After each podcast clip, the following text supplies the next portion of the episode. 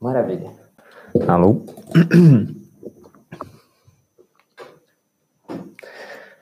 Prontinho. Olá, boa noite. Seja muito bem-vindo, muito bem-vinda nesse novo podcast dessa noite com um tema super especial e dedicado para vocês.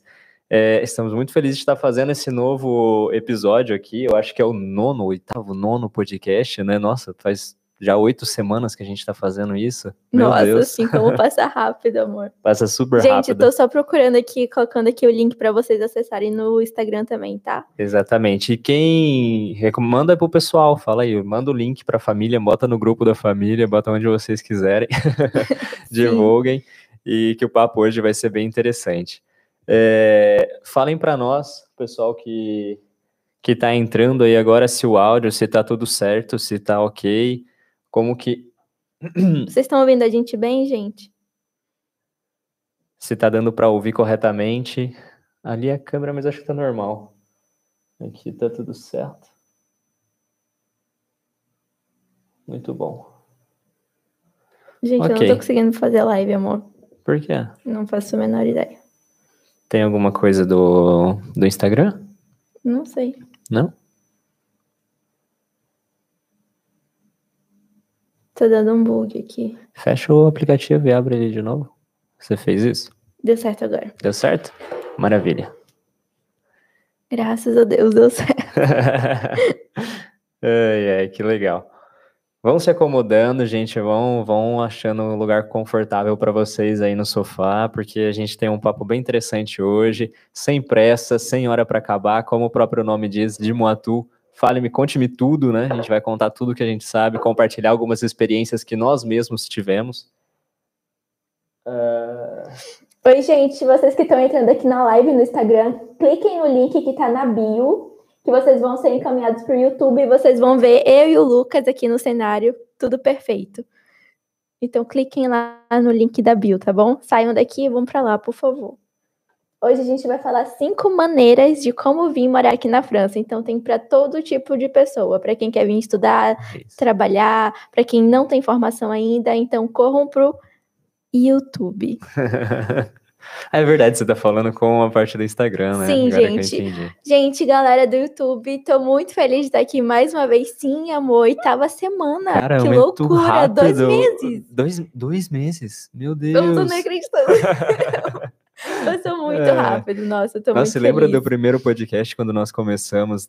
Cara, aquele microfone aqui no meio, a gente gravando, Sim. a imagem estourada, negócio muito doido, meu Deus. Não, o áudio é horrível, né? Não tinha quem salvasse aquele áudio. É, e, Mas, e teve graças- e as pessoas assistiram. Isso Teve que gente que assistiu, exatamente. Comentaram, interagiram.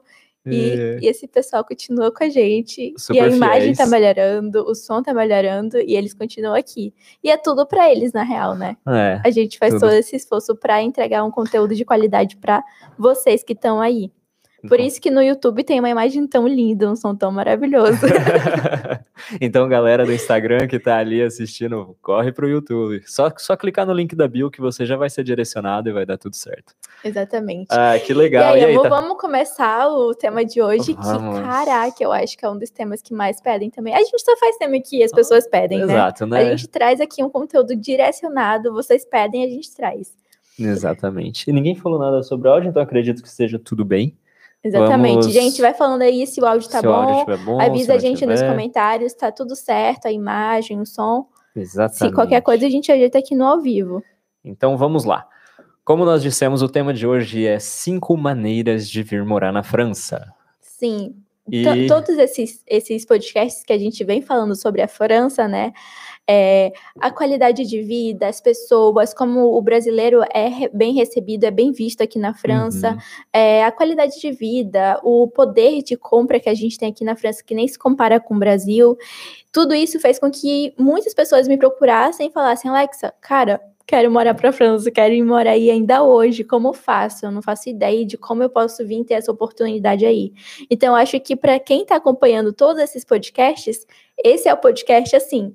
Que pode dar um clique e falar: caramba, eu acho que é nessa oportunidade aí que eu posso Me tentar. encaixar e, e tentar minha oportunidade lá fora, né? No internacional. Exatamente. Cara, isso foi muito doido também, porque do meu lado, muitas pessoas, às vezes, muitas pessoas, não tanto quanto você. Sim, não, mas.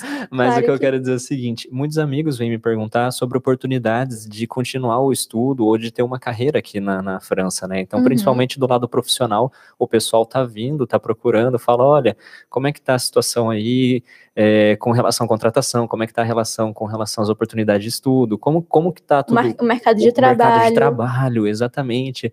É... Principalmente nessa crise, tipo, muita gente perdendo emprego no Brasil. E Exatamente. aqui a gente sabe que o governo segurou. Segurou, e segurou, segurou muito. muito. Então, então assim. assim não é... tem muito desemprego, né? Ah, na verdade, é até, que... a, a, na verdade, até teve, aumentou bastante, só que agora já está pronto para relançar. Então a diferença é o seguinte, por exemplo, um país que tentou controlar e que está tentando controlar tudo isso e aplicando as vacinas, agora vai ter a oportunidade de se relançar economicamente bem mais rápido e acelerado. E o relançamento econômico de um país leva com ele a, a abertura de novas oportunidades. Com certeza. E isso daí está tudo ligado, gente. Na verdade, a questão de você vir para o exterior é uma preparação. Né? Então, até era um dos primeiros tópicos que a gente estava planejando para hoje, porque as pessoas falam: ah, qual que é a minha oportunidade? O que, que, que eu devo fazer para ir para o exterior? Calma, Quais são os seus planos? Essa é a primeira pergunta que você tem que fazer quando você imagina que você quer ir para o exterior. O que, que você gostaria de fazer lá? Então, qual a sua idade? Em qual momento da sua vida você está? Você terminou o ensino médio? Você está fazendo uma graduação? Você terminou uma graduação? Em qual momento dessa da sua vida você está? Ok, eu tô, não sei, terminei minha graduação ou eu terminei o ensino médio. Ok, legal. Dentre as oportunidades que tem para você que está nesta fase da vida, essas daqui, qual é a mais indicada? A mais indicada, agora você tem que sentar, fazer uma análise e pensar no seu futuro. Olha, eu quero ir para lá porque eu quero apenas aprender francês, voltar para o Brasil, ter um currículo top e, com, e, e tentar as melhores vagas aqui no país. Cara, bacana, existe oportunidade para isso. Não, eu quero ir para lá porque eu quero tentar oportunidades lá e fazer minha carreira no internacional. Ok, maravilhoso.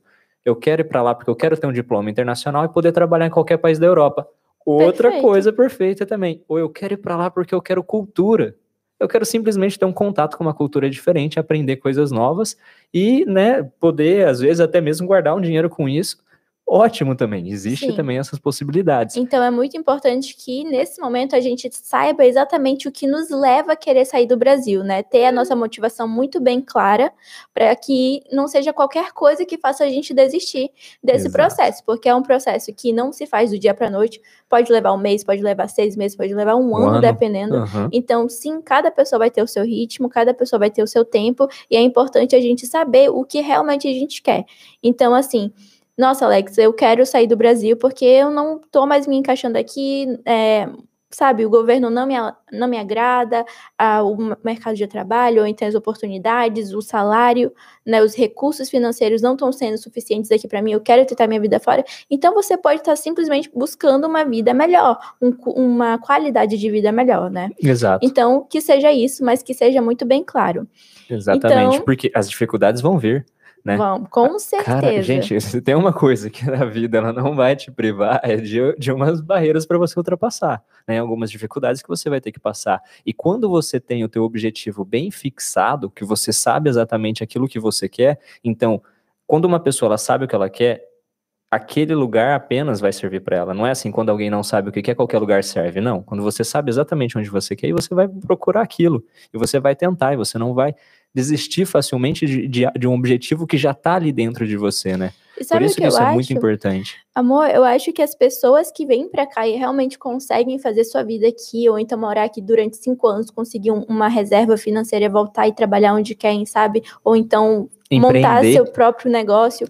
Enfim, tudo isso é uma oportunidade. Eu acho que o que faz realmente é, as pessoas conseguirem ou não, não é se ela é a mais inteligente, a mais uhum. capacitada, a mais formada, né, que tem vários diplom di diplomas. Não é nem isso, é aquela pessoa que não desiste, que não tentou, ah, não consegui dessa vez, tá bom, será que tem uma outra forma de eu conseguir? Ah, tem essa outra forma aqui, então vou tentar também. Hoje eu assisti o vídeo do, do moço que foi pro Canadá, uhum. cara, ele todas as todas as tipo maneiras de morar no Canadá, ele não se encaixava em nenhuma.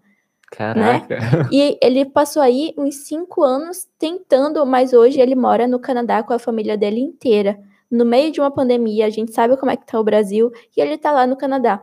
Esse cara só mostrou para mim que não é a pessoa mais capacitada, é aquela que não desiste e que vai atrás, entendeu? E com, consegue achar meios onde parece não ter. Então, eu acho que é pra gente começar essa conversa Cara, tem que ser é- assim. É, muito legal, né? É, isso é, é o fundamental, você ter essa motivação aí, você ter esse objetivo. E, gente, eu já vi, com- complementando essa história, eu já vi, teve amigos meus que tentaram processos de intercâmbio mais de 10 processos, mais de 10 vezes até ter a resposta. Uhum. Então não é o currículo perfeito, não é o cara melhores notas, não, é você tentar todos os processos até a hora que dá, até, até você chuta pro gol até a hora que fazer o gol. Você não vai parar de chutar pro gol, você não vai, né? Então é Uhum. isso que é muito importante, gente. E, e ter esses objetivos na cabeça vão te dar uma ajuda tremenda quando você estiver no meio do processo, no meio do processo seletivo, ou no meio do processo de constituição de um dossiê, enfim, N coisas, né? Então vamos lá? Então vamos começar pela primeira maneira de vir pra cá. Exato. Essa maneira, ela se encaixa para as pessoas que têm entre 18 a 30 anos de idade. Então, pega teu caderninho aí, tá? Leva isso a sério. Uhum. Essas informações aqui não é todo mundo que dá, a gente realmente está tentando regrupar o que é necessário. Então, essa oportunidade é para quem está entre 18 e 30 anos de idade, que ainda não tem filhos, que ainda não é casada, tá bom? Ou casado. Ou casado, porque é para homem e para mulher. Exatamente. Essa oportunidade, se chama, essa oportunidade se chama au pair. O que, que seria au pair? Você sabia o que era, amor, até eu fazer? Cara, eu não sabia. Até a Alexa fazer um programa de au pair, eu não, eu não conhecia essa oportunidade. Eu achei ela muito interessante. É por isso que nós trouxemos aqui para a primeira rodada, né? Olha, Como foi? esse- É. essa maneira não é só para França, tá, gente? Tem para todos os países da Europa, se eu não me engano, inclusive para Inglaterra. Do mundo. Do mundo, Estados, Estados Unidos, Unidos também, Canadá, tudo. tudo, isso. É, mas a gente está falando aqui especificamente da França, né? Porque a Uhum. França acolhe esse tipo de pessoas que querem ser au pair. É, eu sempre quis, né? Vou contar um pouco da minha história aqui. Uhum. Eu sempre quis é, ter uma experiência no estrangeiro, é, principalmente num país que falasse inglês. Então, eu queria muito ir para Inglaterra, eu sonhava em ir para lá. Não tinha dinheiro, eu ainda estava estudando, não tinha, né? Eu sempre, quando eu pesquisava na internet intercâmbio para só aprender o inglês, era caríssimo. Caro. Tipo, muito. coisa assim, pra gente rica mesmo. E Uhum. que não era muito bem o meu caso, né? Então a gente foi, foi procurar oportunidades, fui procurar. E aí eu achei essa forma. O que, que é ser au pair? Au pair é uma, uma pessoa que vai trocar favores com uma família. Basicamente eu vejo assim, favores. Por quê? Porque não é um trabalho de fato Uhum. em que você vai fazer é, oito horas por dia, principalmente aqui na França, são 25 horas por semana. Uhum. É, você tem uma folga no, no- durante a semana. E o que que isso consiste? Você vai ser acolhida por uma família francesa, né? Essa família ela vai te acolher, ela vai te dar um quarto, ou ela vai mesmo te dar um mini apartamento, Uhum. tipo assim, uma cozinha, uma salinha ou um quarto. A família ela tem que te dar a moradia, em outras palavras. Ela vai te dar também alimentação, ou seja, você vai ter tudo para você comer, para você usar na, na sua higiene e tudo mais. Uhum. E essa família também vai te dar um dinheiro semanal, né? Que a gente fala um- uma mesada, um dinheiro de poste, um, tipo um dinheiro de bolso, De bolso. que é por semana. Então, aqui na França, a média é mais ou menos 100 euros por semana, Uhum. o que c'est pas mal. Quando Porque você, já é, tem moradia, você já tem alimentação, você já tem o quê? 100 euros por semana, que é 400 400 euros por mês, mais ou menos, que dá pra fazer muita coisa, gente. Quando você tem quatro- 400 euros para gastar, assim, que você não precisa pagar moradia, nem alimentação, nada mais nem que isso. luz, com- nem internet, nem nem, internet. água, nem gás. Nada. Na- às vezes, depende da família, você tem que pagar a internet do celular, né? Isso depende muito, eu não sei. eu já- depende já- muito, mas geralmente Mas a família geralmente dá. a família dá, né? Então, cara, quatro- 400 euros. Vamos supor que você, sei lá, goste de queira guardar metade. Guarde metade. Eu guardei e- Isso, Eu não tinha com que gastar. Eu fiquei na Inglaterra, eu recebia 900, é, 900, é, 90 libras por semana, eu Uhum. guardei tudo. Eu vim para a França, gastei em viajando, comprando coisas da faculdade, é, comprando materiais, livros, e foi assim. Então, é, essa é uma oportunidade muito boa, porque você não precisa comprovar que você tem dinheiro no banco, aí Uhum. no Brasil. É, você tem esse visto que ele é de um ano, mas você pode renovar já estando aqui, ou seja, é de dois anos, né? Você pode ficar morando aqui na França durante dois anos tranquilamente. A família vai te abrigar, vai te dar esse dinheiro. E o que, que eu vejo acontecendo, gente?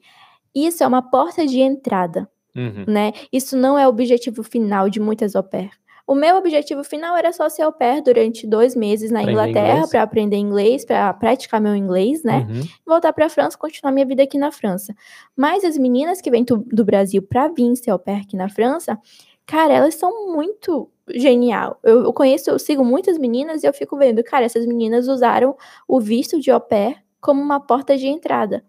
Mas como assim, Alex, uma porta de entrada? Uma porta de entrada para você encontrar um emprego já estando aqui, porque é muito mais fácil você conseguir um emprego, conseguir um contrato de emprego já Quando estando você aqui. já tá aqui, exatamente. Para o quê? Praticar o inglês, pra, o francês, para aprender o francês. Muitas vêm sabendo falar bonjour e tchau, entendeu? Uhum. E, e, e consegue aqui, estando em contato com as crianças, tendo o contato com os pais das crianças, com os amigos, enfim, consegue desenvolver esse francês, consegue o quê? Entrar para uma faculdade aqui na França.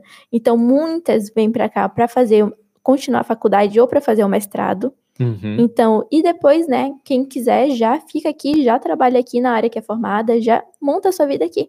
Já conheço pessoas que veio como au pair, conseguiu, é, começou a namorar um francês, casou com um francês Casou. E mora aqui. Então, quando você tá nesse outro país, você vem pra cá, tantas oportunidades te, te são apresentadas que você nem consegue imaginar, sabe? Uhum. Então, eu vejo assim, o visto de au pair como uma porta de entrada para muitas outras oportunidades, para grandes oportunidades. Claro, porque não é muitas pessoas aí na, na- no Brasil nunca é, cuidaram de criança, nunca, né, tiveram, claro. nunca foram acolhidas na casa de uma outra pessoa. Mas, gente, é, às vezes a gente precisa se jogar mesmo e sair da nossa zona de conforto, porque é desse jeito. Que as coisas vão progredir, né? Exatamente. E o custo disso tudo, amor? Você lembra mais ou menos quanto que foi o seu dossiê para poder postular para uma au pair na Inglaterra e não sei o O meu equivalente? foi muito, o meu foi muito é, barato, então eu não vou falar o meu, tá? Uhum. Eu vou falar das meninas que vêm pra, de, de lá pra cá, Uhum. do Brasil pra França, e elas gastam em média 5 mil, né? Tem pessoas que já fizeram isso com 3 mil reais. Certo. Então, Mas um a média, um mas investimento a média é 5 mil. Então, você realmente quer vir? Trabalha durante seis meses, um ano, vai guardando teu dinheiro, faz uma reserva de 5 mil reais, porque Uhum. você vai ter que pagar taxas, você vai ter que pagar a sua visto, passagem. passa- a passagem. Porque a exatamente. passagem não é a família que dá, entendeu? A família dá todo o resto, mas a passagem é. com a au tem que pagar, exatamente. Então, tem aí uma passagem uns dois, três mil reais, não sei, depende da época que a pessoa vem, depende de- da, quando ela compra. Depende para onde ela compra, da onde ela tá saindo no Brasil, né? Tem tudo isso daí. Tem vários fatores que podem inf- influenciar no valor da passagem. Né? Mas o que eu posso dizer é que mais ou menos uma média aí de 5 mil reais, tá? Não é Uhum. euro. Que você consegue vir aí pagar suas taxinhas de, de das taxas que tem que pa- pagar, a passagem, e é por aí. Então, essa é a primeira oportunidade. Cara, e se a gente pensar naquele valor, por exemplo, de média de 400 euros por mês que a família paga para au pair, isso daí, gente, Ela consegue pagar esses quatro, 5 mil reais em aí. três meses já sobrou. pagou Exatamente. Em sobrou. três meses ela consegue pagar o que ela gastou pra vir e da- daí pra frente é só guardar o dinheiro. Comprar o que ela quiser. coisa, ou guardar para depois pagar as inscrições em universidades ou em algum curso que queira fazer, porque tem essa possibilidade também. Quando você é au pair, você pode fazer curso de francês, não pode? Você pode. Com toda certeza. E- Tem muitas pessoas que, porque, gente, au pair, basicamente o que você vai fazer aqui, o que eu vejo às vezes au pair fazendo. Elas vão acordar por média das 8 horas da manhã, vão levar as 7, meia, 8 horas, vão levar as crianças para a escola, porque as crianças não vão andar sozinhas, né? Uhum. Então, vão levar as crianças para a escola. Aqui, a, a escola é integral, ou seja, é o dia inteiro. A criança entra de manhã e só vai sair à tarde. Então, durante todo esse período, a au pair não tem nada para fazer, porque a criança vai estar na escola. Saindo da escola, a au pair vai lá, busca a criança na escola, volta, faz um lanchinho, faz uma jantinha para a criança, coloca a criança para assistir alguma coisa, brincar alguma coisa, Uhum. até os pais chegarem. É esse o trabalho da au pair. A au pair não, né, dependendo da família, mas geralmente muito difícil. A au pair ter que lavar coisa, ter que lavar banheiro, ter que não. A au pair ela tá ali para cuidar das crianças. Então Uhum. tudo isso é organizado com a família, mas o que eu vejo é mais ou menos assim. E no final de semana, geralmente a au pair tem livre. Tem família que pede uma ajuda no sábado ou não.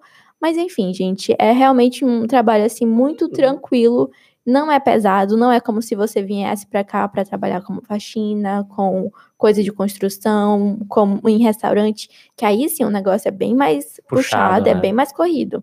Au pair, sinceramente, eu tô sendo sincera pra vocês, sinceramente, au pair é um negócio assim que eu vejo que é realmente muito tranquilo. Sim, depende também muito da família que ela vai cair, tem vários fatores que É, podem mas influenciar, mas é não, um trabalho. Não é mais é de um- 25 horas por semana. É um trabalho, Depois então. disso, ela tem que ganhar mais, Uhum. né? Hora E, o- e extra o bom tudo da mais. França é que isso é muito bem regulamentado, né? As coisas aqui, né? A gente já falou isso em outros, em outros podcasts, que na França a- as leis aqui elas são muito bem respeitadas, elas são muito bem aplicadas. Então, até mesmo no mercado de trabalho, quando a gente fala, né, o pessoal que trabalha por hora e tudo isso, que não é por resultado, eles respeitam muito essa questão da hora e das coisas que tem que Sim, fazer, né? total. Isso é muito interessante. Isso é muito daí bom. tudo você tem que conversar, né? Porque Uhum. antes de você vir pra cá, você vai conversar com a família. Olha, quantas horas, vou ter um dia de repouso, as crianças ficam realmente o dia inteiro na escola e tudo mais.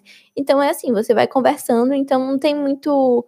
é, não tem muito. não tem por que dar errado se Aham. você conversar e achar uma família legal que vai de acordo com a sua, sua, sua rotina, sua vida ali, né? Que, que tenha afinidade com a família. Exatamente. Bom, então, essa é a primeira oportunidade que a gente acabou de apresentar para vocês aqui. Você quer contar alguma história sua do- da época de au pair ou não? Tem algum Nossa, eu só posso não dizer sei, Você que- gostou muito das crianças? Eu só posso dizer que realmente foi uma experiência que eu faria de novo um milhão de vezes, porque é, a família que me acolheu era, não era nem uma família, era um pai divorciado, que Uhum. tinham duas meninas de 10 anos, eram gêmeas. As meninas já eram super au- autônomas, elas não precisavam de mim para nada. Só que na Inglaterra, até 13 anos, você tem que deixar a sua filha com companhia. Você não pode Hum. simplesmente sair para trabalhar e deixar a criança com 10 anos em casa, mesmo que ela não taque fogo em nada é necessário ter um adulto ali, entendeu? Aham. Então, basicamente, eu fazia companhia para elas. Eu, elas estavam ali estudando, lendo, fazendo as atividades de casa delas e eu estava ali. E a- de manhã cedo eu levava elas para a escola, à tarde eu buscava. é, no final de semana eu tinha totalmente livre, eu podia fazer o que eu quisesse. É, eu- eu- quando ele ia no mercado, ele falava: faz a, a listinha para mim, o que, que você quer que eu compre para você. Ah, Eu fazia, ah, eu gostava de salmão na época, então traz salmão pra mim. Eu acho que eu até exagerava, mas ele realmente falava que tudo que eu quisesse eu podia pedir, que não era pra eu ter vergonha de pedir nada. Então eu pedia tudo que eu queria. De la passion, salmão, tudo. E ele ia lá e comprava. E ele achava muito. Ele gostava muito que eu fazia coisas diferentes para as meninas comer. Então, ele Ah. me incentivava a querer comprar coisas exóticas, assim, né? Que eles não têm muito que eles não tinham muita O costume. hábito, é, o hábito. o hábito de comprar. Enfim, então eu gostei muito, as meninas eram adoráveis, o meu inglês era puri, tipo, era um negócio, né, podre mesmo, um negócio horrível. Cheguei lá, não, tanto que no- na minha ficha eu falava que meu inglês, o meu, o meu inglês era zero, eu falava isso, tipo, na minha candidatura, nunca Você vi isso. isso. O, o- o- moço falou pra mim, minha filha fala que o seu nível é um, pelo menos, zero, quem é, É que vai pedir? E eu falei, não, eu, quero, eu prefiro surpreender a pessoa positivamente do que negativamente, porque quando eu falo que é zero, ela já não espera nada de mim. E mesmo assim eu consegui, né? Enfim. E a história, É. e a história do carro quando você chegou lá? Porque essa história é muito Não, engraçada. pra vocês terem uma ideia, gente, o meu inglês era tão ruim que eu cheguei lá e já tava nervosa, né? Eu tava no aeroporto esperando o pai das meninas chegarem, né? O pai da família, pra me buscar no aeroporto. E aí, é, coloquei minha mala no, na, No carro? no carro e de repente é, eu fui me dirigir para o banco do passageiro, né? Aham, claro. Porque eu ia- Normal. Obviamente, eu não ia Aham. querer dirigir nem nada. E Isso. não, ele olhou para mim e falou bem assim: não, é, vai pro outro lado. e aí eu falei: não, senhor, por favor, tipo, eu não quero dirigir, acabei de chegar da viagem, eu não, sabe, eu tô cansada. Eu pensava que ele já tava querendo me mandar dirigir o carro dele. Tipo, eu acabei de chegar e ele já tava me mandando ir para pro lado Pro do lado motorista. motorista.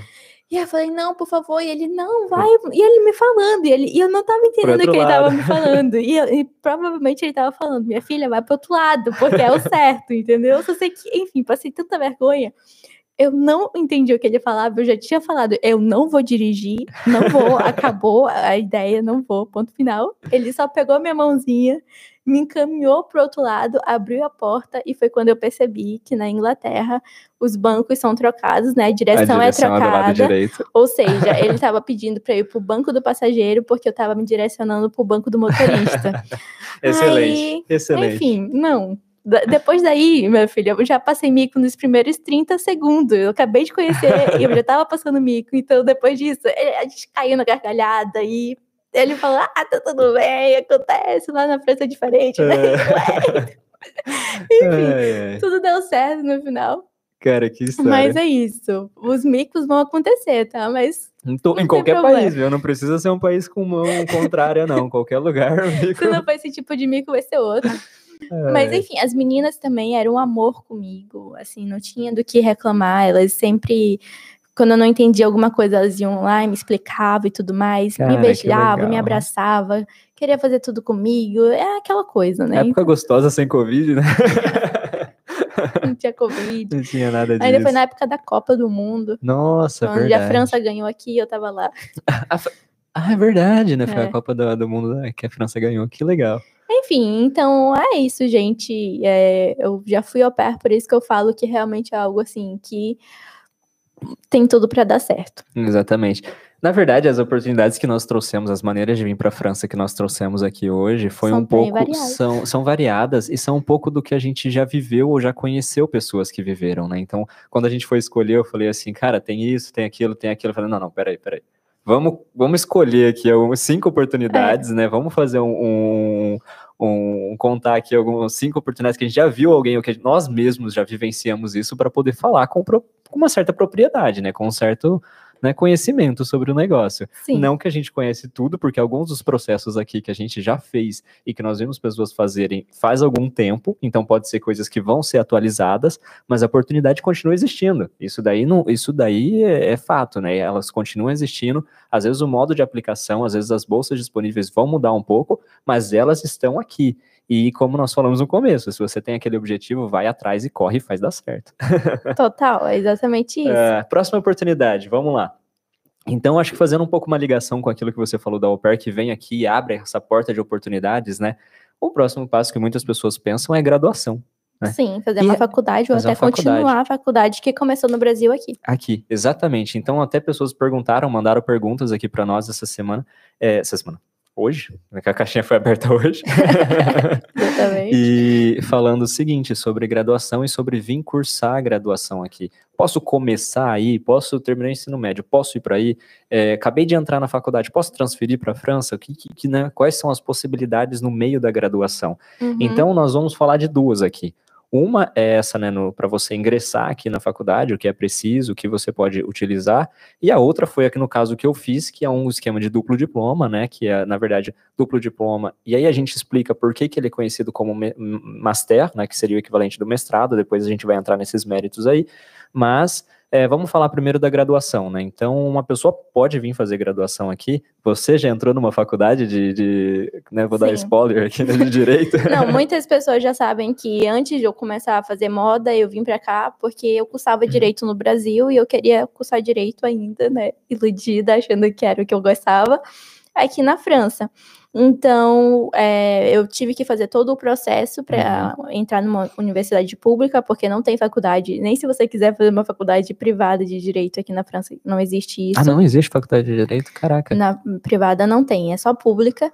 Então, é, para eu conseguir é, vir para cá e fazer cursar direito, é, eu tive que provar que eu já tinha passado num vestibular no Brasil Uhum. e podia ser qualquer vestibular, como eu já disse. Então, pode ser numa faculdade privada no Brasil ou pode ser numa pública e talvez seja até também, talvez possa ser com a nota do Enem. Uhum. Então, assim, isso é o de menos. Realmente, você pode ir em qualquer faculdade, passar no vestibular, pedir para essa faculdade te trazer, te dar Te um papel, né, falando que você passou. você é. passou.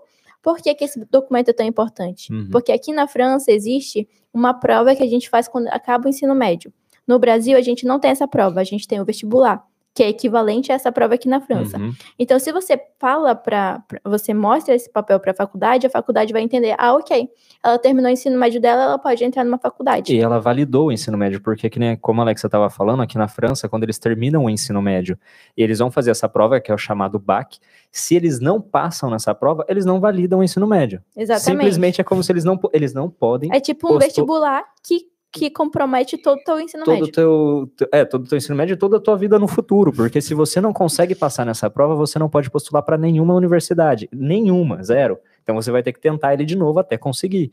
Então, por isso que eles pedem esse negócio do vestibular do Brasil, porque você provando que você entrou numa universidade lá, que você passou por um processo seletivo com uma prova e que você tem uma nota disso daí para provar, né, tudo isso, ele fala, pô, então essa pessoa aqui, se ela passou numa universidade, garante que ela validou o ensino médio dela. Então, ensino médio validado, portas abertas para a universidade. Exatamente. Então foi assim, eu tinha passado numa faculdade é, privada, né, é, particular no, no Brasil. Brasil de direito, pedi essa atestação e traduzir, né? Pedi para traduzir e pronto, foi isso que eu mostrei na hora. Ai, Alex, é só isso? Não, não é só isso, porque quando você vai, dependendo do curso que você quer entrar, né? Se é direito, direito, seja aqui no Brasil, no Japão, seja aqui no Brasil, não, seja aqui na França, no Brasil, no Japão, na Inglaterra ou em qualquer outro lugar, se você quer cursar direito, você tem que saber falar bem, você ah, tem sim. que saber escrever bem. Então, para esse curso em específico, eu tinha que ter um nível bom em francês. Uhum. Tem outros cursos que não é tão necessário.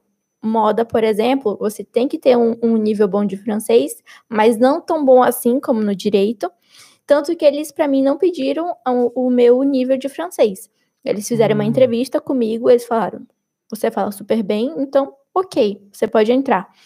E basicamente foi através da entrevista, né? Então a Mas... dica aí, caso a sua universidade não peça a comprovação do nível de francês, se prepara para a entrevista e vai bem preparado para você falar aquilo. Eles vão pedir para você se é, apresentar, vão pedir para você falar um pouco das suas experiências, as suas motivações, por que você quer cursar aquele curso, e aí você vai explicando. Então tudo isso daí tem como você treinar na frente do espelho, tem como você anotar tudo direitinho.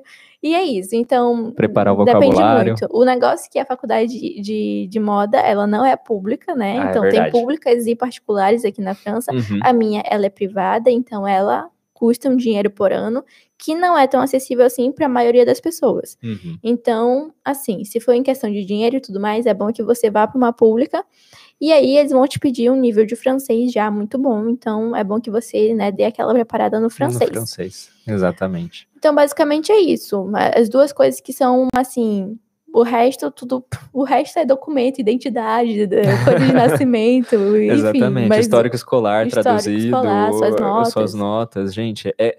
Cada, cada aplicação que você vai fazer, ela vai ter um procedimento, e esse procedimento ele vai ser entregue para você, ele vai ser detalhado. Não é um negócio assim, ah, não, não eles sei, vão te dar eles passo vão a te passo. dar o passo a passo. Então, ali no passo a passo, você monta o dossiê, você coloca exemplar de exemplar dos documentos e você chega lá e coloca. O que você realmente precisa se preparar é o que eu quero, porque eu quero, preparar para uma suposta entrevista, preparar para um nível de língua que às vezes você precisa comprovar, né? E provar que você, como a Alexa mesmo falou, passou no vestibular no Brasil e que você tem a, a possibilidade, você validou o seu ensino médico, porque para eles aqui a validação do ensino médio é a chave para as oportunidades de graduação.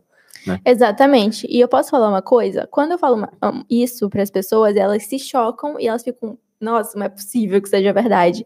Mas é mais fácil você passar numa faculdade pública aqui na França do que numa pública no Brasil, numa USP da vida. Entende? Uhum. Você não concorda comigo? Eu, eu, concordo, concordo. Você estava assistindo? Diz, não, eu tava, eu tava vendo a pergunta Lucas. aqui, tava vendo porque Gente, tava briguem com ele, ele tava olhando outra coisa e me deixou falando pública, sozinha. É exatamente isso, para ir para uma pública aí, é mais difícil ou igual?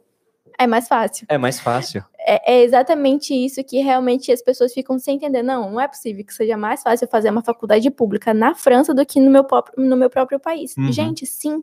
É sim. mais fácil, por mais difícil que possa, por mais, sabe, improvável, é que, improvável possa aparecer, que possa, que possa aparecer, né? Mas é exatamente isso.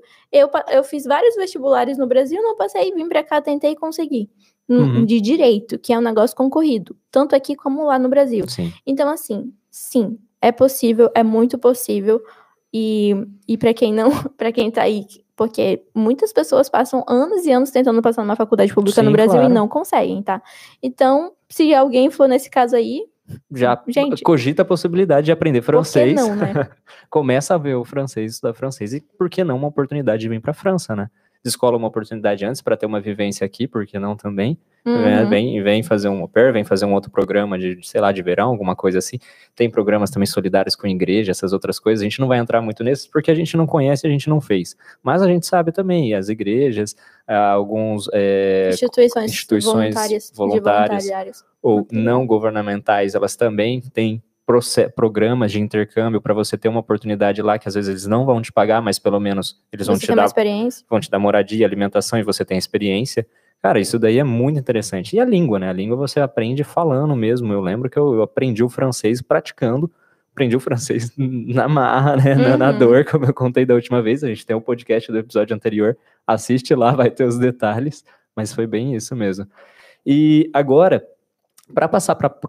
tem alguma história, alguma coisa? Não sei. Dessa parte da graduação? Não, é isso. É Acho isso que você pode falar um pouco da sua agora, né? Que já É. emenda com mestrado. Exatamente. Então, agora, para passar para a próxima oportunidade, então aí, primeira oportunidade, au pair, segunda oportunidade, graduação, e aí nós falamos dos requisitos para poder postular para isso. Agora, o próximo passo é que aqui na França, eh, eles condensam muito a carga horária das universidades. Então, o que para eles, por exemplo, uma graduação, uma licenciatura aqui, são três anos.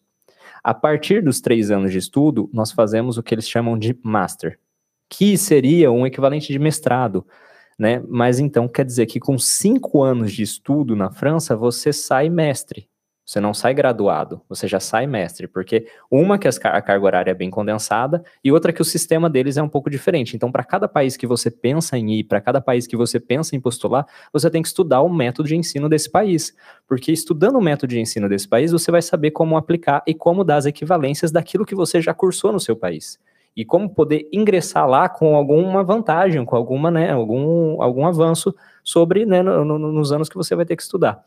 O que garante uma licenciatura na França? Na França, uma licenciatura te permite trabalhar naquilo que você estudou, em, em todas as áreas, né, não, você pode, se você, acho que para prestar concurso público tem que ser cidadão, né, se eu não me engano, essa parte eu não sei, Eu acho que sim. não vou entrar nesses méritos, mas você pode trabalhar no mercado de trabalho tranquilamente para aquela área que você estudou com uma licenciatura. O que garante um master, um mestrado? Em algumas áreas, um master, ele é uma forma de você colocar o seu currículo em, em destaque. Uhum. Então, ele vai te permitir é, ter um destaque numa entrevista, ter um destaque numa, numa, num processo de, de, de seleção, de trainee, ou o que, que seja. O master quer dizer que você estudou e se especializou mais. Então, em alguns casos, ele é importante. Agora, tem a faculdade de engenharia. E aí muda tudo. aí você esquece tudo que a gente falou aqui e vamos começar de novo. Na faculdade de engenharia, eles têm um processo um pouco diferente. A faculdade de engenharia, ela requisita, para que você receba um diploma de engenheiro na França, é requisitado que você estude cinco anos, certo? Dos cinco anos, os dois primeiros anos, você vai fazer o que nós chamamos de escola de preparação. Então, vai todo mundo para uma escola de preparação, todo mundo que quer fazer engenharia, essas coisas, vai para o prepar, que eles chamam aqui, e todo mundo vai estudar as mesmas coisas, a base, matemática, física, a base, a base. E aí, no final dessa escola de de preparação, né, de prepar, você vai postular os concursos para as universidades de engenharia. E esse concurso, de acordo com o teu ranking, que vai ser nacional, aí você vai poder entrar numa faculdade de engenharia e você vai fazer o que a gente chama do primeiro, segundo e terceiro ano. Ou seja, dois anos de preparação, mais primeiro, segundo e terceiro ano de faculdade de engenharia, no total deu cinco. Então eles te delivram no final, eles te entregam no final um diploma de Master 2. Por isso que engenheiro na França é automaticamente mestre, Master 2, e depois, como a gente vai falar na próxima oportunidade, pode degajar um doutorado logo em seguida. Então, esse é o procedimento. Então, qual que, qual que é a pergunta. vantagem? Eu Ah, que, eu que não, eu que sou de fora, por exemplo. Eu, né, uma pessoa tá fazendo engenharia no Brasil. Ela quer vir para cá, ela já vem com mestrado? É exatamente aí que eu vou entrar. O negócio de você estar fazendo a faculdade de engenharia no Brasil, se você já validou alguma parte das suas matérias, você pode vir diretamente para a faculdade de engenharia aqui. Você não precisa fazer o prepar. E aí que tá a grande vantagem. Eles se matam para fazer esse prepar, para passar nesse concurso, para obter as melhores vagas. E o, né, os, os franceses durante a preparação, durante o prepar, eles estão se matando. É uma guerra ali, né? Você É. tem que ter a nota para conseguir entrar na universidade que você quer. E nós, quando a gente vem do estrangeiro e postulamos para uma universidade de engenharia, você pula esses dois anos e você postula diretamente para o que, que nós chamamos, né, o, é o terceiro, quarto e quinto ano, que é o premier année de, de escola de engenheiro, segundo ano de escola de engenheiro e terceiro ano de escola de engenheiro. Você não faz o prepar. E você pula essa parte do concurso. E dependendo do, do nível que você está no Brasil, você já chega no que nós chamamos de segundo ano de escola de engenharia. Aí você faz dois anos aqui e se forma. Putz, caramba. Então, assim, às vezes é, vezes... é mais fácil para o estrangeiro do que para o próprio francês. Pro... Exatamente. Não, o que é uma loucura, né? Isso é uma, é uma loucura mesmo, porque os processos de seleção das universidades de engenharia na França, elas permitem você postular, fazer um dossiê, constituir um dossiê diretamente para o Master, em função do diploma que você tem no Brasil. E aí as pessoas sempre perguntam, tá, mas eu preciso estar tá formado ou eu não preciso estar tá formado? Tudo vai depender da onde você está aplicando e da onde você vem.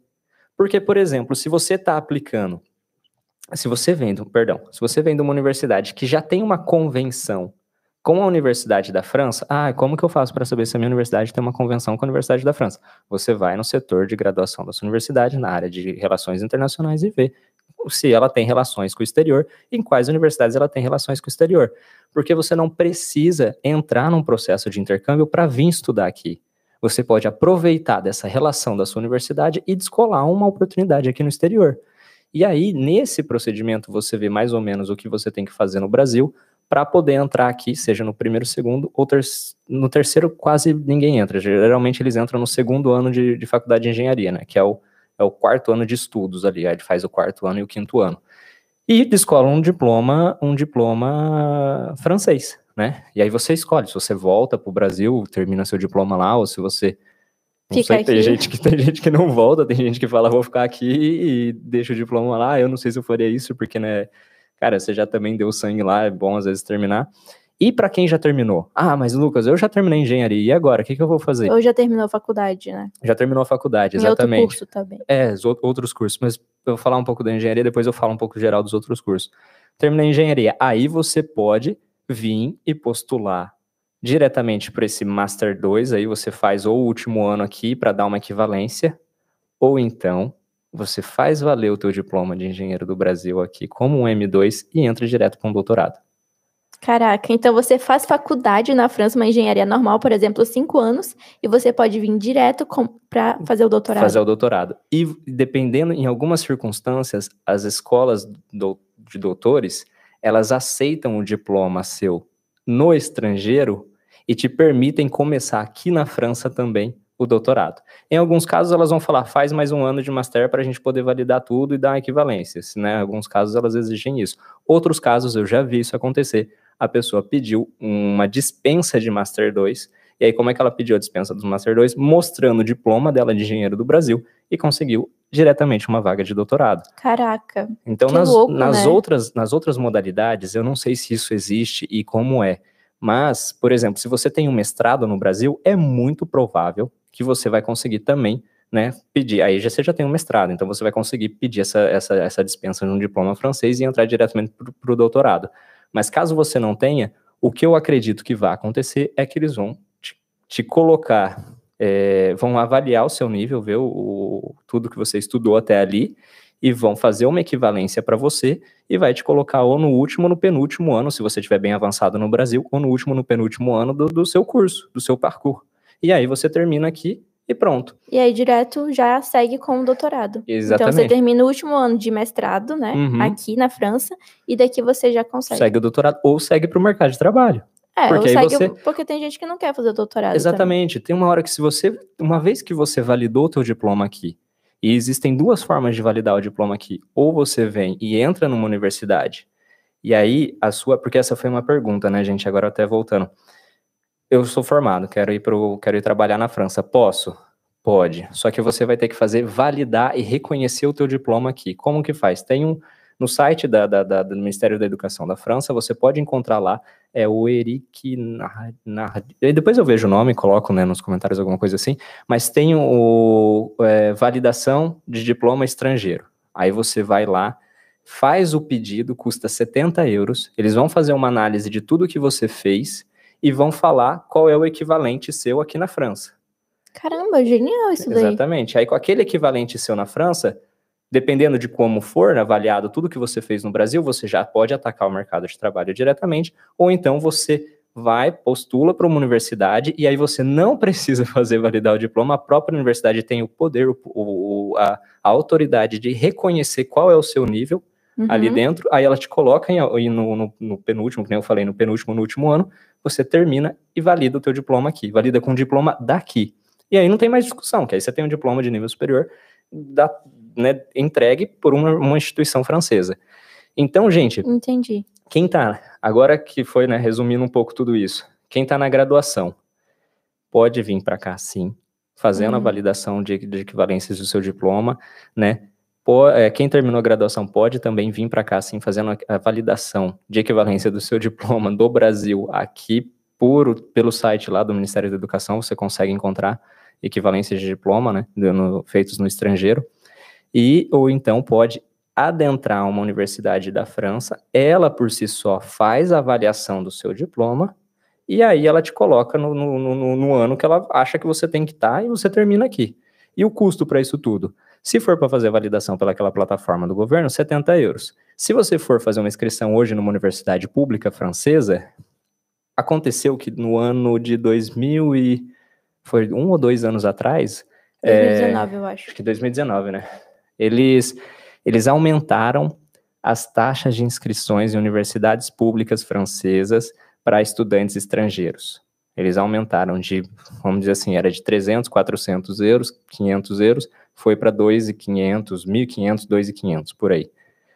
Por que tudo isso, né? Tipo, porque a, eles, é, a, a, a, argumentação deles, eu não, eu não vou julgar se é certo ou se é errado, mas uhum. a argumentação deles é que um estudante francês, né, a família dele recolheu impostos desde muito tempo atrás, então coloca ali nele uma vantagem, que quando o estudante vem do estrangeiro, ele contribui com essa taxa um pouco mais elevada para compensar um pouco isso daí, porque quem banca tudo isso é o governo. Sim. Só que não, não foram 100% das universidades que aceitaram isso. Algumas universidades realmente vetaram isso falaram: não, não vou cobrar dos meus estudantes esse valor. E também existem estudantes bolsistas do exterior que não precisam pagar esse valor total, porque a própria bolsa já coloca para ele, né, já transfere para a universidade um pagamento, ele paga abaixo, um valor abaixo né, da, daquele que seria essa inscrição de 1.500, 2.000 reais, 2.000 euros, mais ou menos. Mas então, é... Desculpa. Deixa, Deixa quieto. Cadê o negócio? Continua, segue de onde você estava. Aqui, ó. Então, basicamente, é isso daí que a gente estava falando. Dá para colocar nesse negócio aí? Não? Não. Ah, então pega ali o Continua. outro. Gente, problemas técnicos, eles sempre acontecem, né? Vamos fazer aqui a pausa para propaganda, propaganda que a gente não tem, mas quem quiser financiar. Que estava apoiando vocês. É daquele lado da câmera, amor, você tá mostrando é para cá. Ai, ai. Mas é isso aí, vira para ti. Era para você. Ah, era para mim? Falando. Ah, tá. É, enfim. enfim, galera. Terminando, concluindo o pensamento, dá sim para vir para cá, se, se você já tem uma graduação, e dá sim é, de duas formas, entrando numa universidade francesa aqui, pedindo a equivalência do seu diploma, ou validando seu diploma direto e entrando no mercado de trabalho. Tudo isso daí tem um procedimento, esses procedimentos são detalhados, você vai procurar, vai montar o seu dossiê, vai fazer o que for necessário, né? A gente não vai entrar nos detalhes de cada, de cada oportunidade, mas a gente está aqui para mostrar que existe sim oportunidade. E tem também uma outra que eu gosto muito, que é antes de passar para o doutorado, né? Que é, acho que, né, falamos sobre o pair, falamos do... Hum, graduação, graduação, mestrado. Mestrado, agora estamos falando, ah, depois tem o estágio. É, é era para ser um pouco antes, mas, mas tudo sim, bem, um estágio né? para quem ainda está na graduação, uhum. ou até mesmo mestrado também. Mas tem um outro mestrado também, antes pra, de passar para o estágio, tem um outro mestrado que chama, é mestrado em alter, alternância. Nem sei se essa palavra existe em português, né? Vamos corrigir, aquele momento faz corrige embaixo, né? É, Sim, mas acho que as pessoas vão entender. Vão entender, né? É um mestrado que você faz em parceria com uma universidade e uma empresa. E aí que tá o negócio. E eu, eu acho que, cara, essa ideia para mim é genial. Eu é acho genial. que eu acho que todo mundo, todo todo lugar que tem essa possibilidade de fazer deveria Isso não ser, existe no Brasil. Deveria né? ser assim. Eu não sei, não sei se existe no Brasil porque tô meio velho, né? Tipo, já faz, é, um faz tempo. tempo sair de lá também. Né? então acontece o seguinte, no, no mestrado de alternância você fica às vezes é, são um mês na empresa, um mês na universidade, um mês na empresa, um mês, um mês na universidade, ou 15, 15 dias, alguma coisa assim. Ou às vezes um mês e meio, depende, enfim, Uhum. depende do programa, depende do ano que você está. Mas você é um salariado da empresa, então você recebe para estudar, você tem o lado prático ali, pronto, né? A, a empresa está te, tá te colocando em projetos reais, projetos práticos para você executar, e você está fazendo o seu diploma. Uhum. E eu uhum. acho isso, cara, eu, eu, nunca, eu não sei vocês, mas eu até, até alguém me pagar realmente para eu estudar demorou, assim. Recebia bolsas, né, auxílios e tudo mais, mas realmente pagar um salário, alguma coisa assim para eu estar tá estudando tal, demorou. E praticamente você sai já contratado, né? Porque uma empresa que paga para você estudar, fazendo um mestrado, ela te quer dentro do, da equipe, Exatamente. ela te quer para ela. Então você sai praticamente com uma vaga de emprego garantida e mesmo que não saia, você vai sair dali com dois anos de experiência, né? Como uhum. uma pessoa que trabalhou numa empresa já, você sai com o seu diploma e você sai com dinheiro, se você quiser. sai com dinheiro também. Porque você pode muito bem fazer uma economia é, é. ali, né? E agora a minha experiência aqui, como foi, né, fazer esse em poucas palavras, porque a gente já fez um podcast específico para isso, né? Então acabei falando, mas eu não, não sei se cheguei a entrar nos detalhes. Eu adorei, eu amei. Eu achei aqui a, o, per, o percurso que a gente fazia bem prático, com coisas muito aplicáveis. A universidade era excelente, as oportunidades. Eu fiz o que nós chamamos de duplo diploma. Fiz uma parte no Brasil e vim dentro do quadro de um programa, né? E aí que você vai, que é aquilo que eu falei, vai ver com a sua universidade se ela já não tem um acordo com a universidade no estrangeiro. Na época eu consegui uma bolsa para vir para cá, era o Braftec, mas você não precisa conseguir a bolsa se a sua universidade tem essa relação com o estrangeiro. Você pode vir sem bolsa, mas aí você vai ter que se preparar porque vai ter custos, você vai ter que se bancar aqui. Enfim, tem que ter um planejamento um pouco maior, né? Essa é a diferença quando você tem bolsa. Porém, você pode muito bem conseguir outras bolsas bolsas europeias. Isso tem. Porque a França, né, a disponibiliza para qualquer nacionalidade. Disponibiliza bolsas para qualquer para várias nacionalidades e tem bolsas que são específicas para brasileiros. Acredita? Caraca, tem bolsas tem específicas para você que é brasileiro. Olha só que legal, ó. tem uma bolsa especialmente para você. E então, ver com a sua universidade se ela tem essa relação aqui no exterior, você pode entrar num programa aqui e já vem um, um negócio um pouco mais formatado, né? Um negócio mais mais certo. Eu adorei, acho que os dois anos de, de experiência foram, nossa, foi muito enriquecedor. É, precisa falar francês? Não, não precisa falar francês porque existem, pelo menos na engenharia, é, tenho que ver as outras, tenho, você teria que pesquisar, mas pelo menos na engenharia existem é, formações completamente em inglês. Ah, com formações completamente em inglês na França. Sim, gente, França, na França. Acreditem que se quiser, tem um amigo que formou na, na, na mesma universidade que eu, e ele escolheu fazer o, o a formação em inglês. E, e, cara, gente, faz cinco, seis anos que ele tá morando na França e ele não fala francês. Caramba. E, e na Só verdade, se vira com inglês. Eu, eu nunca faria isso na minha vida, não recomendo ninguém, mas foi a escolha dele. Ele fala muito bem inglês ele vem da Índia, né? E ele fala muito bem inglês. E ele veio, fez o master dele aqui internacional, na língua inglesa, né? Pagou as inscrições, deu um jeito de se bancar, é, fez o doutorado com empresa, tudo em inglês, se formou, foi contratado agora, tudo em inglês, na França. E tá trabalhando agora, se vira no inglês lá. se vira no inglês lá. Então, Perfeito. Então, por que, que eu falo tudo é possível, gente? Porque existem pessoas que já fizeram isso. E então é possível que você também faça, que você também consiga. Só que eu não, pessoalmente, agora a minha opinião, eu não recomendo, porque eu acho que quando você vem para um país que nem né, mesmo o Gustavo falou na última nossa, na último nosso podcast, cara, é, para você ter uma interação social, cultural é, e ter uma vivência que realmente do que é a vida na França, é bom que você é fale é o idioma. É bom que você fale o idioma. E puxa, depois são duas línguas que vêm do latim, né? Então é. a gente tem uma facilidade. Eu estava assistindo uma, uma entrevista de uma de uma mulher que contrata estagiários, inclusive, e ela falou que ela gosta muito dos estagiários brasileiros porque eles têm uma facilidade muito grande para aprender francês que se destaca muito de, de outras nacionalidades, uhum. sei lá, os, os orientais, por exemplo. Então, a gente, né, muitos brasileiros nem sabem, mas gente, quando vocês estão aqui, vocês vão ver que tem muitas palavras similares. Vocês vão ter uma facilidade, querendo ou não, e vocês vão se destacar por Exato. isso também, porque é, é, é, até impressionante como os brasileiros conseguem aprender bem o francês, né, amor? Uhum. Eu conheço vários brasileiros que aprenderam né? Relativamente Nossa. rápido comparado às outras pessoas que vêm para cá. Brasileiros Uhum. que falam muito bem.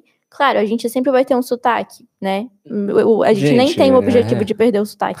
Mas o importante é a gente se comunicar, todo mundo entender a gente, a gente entender todo mundo e a gente conseguir seguir nossa vida aqui. Exato. Então, eu acho que isso é muito importante a gente falar também para as pessoas que têm muito medo. Nossa, mas será que eu vou conseguir?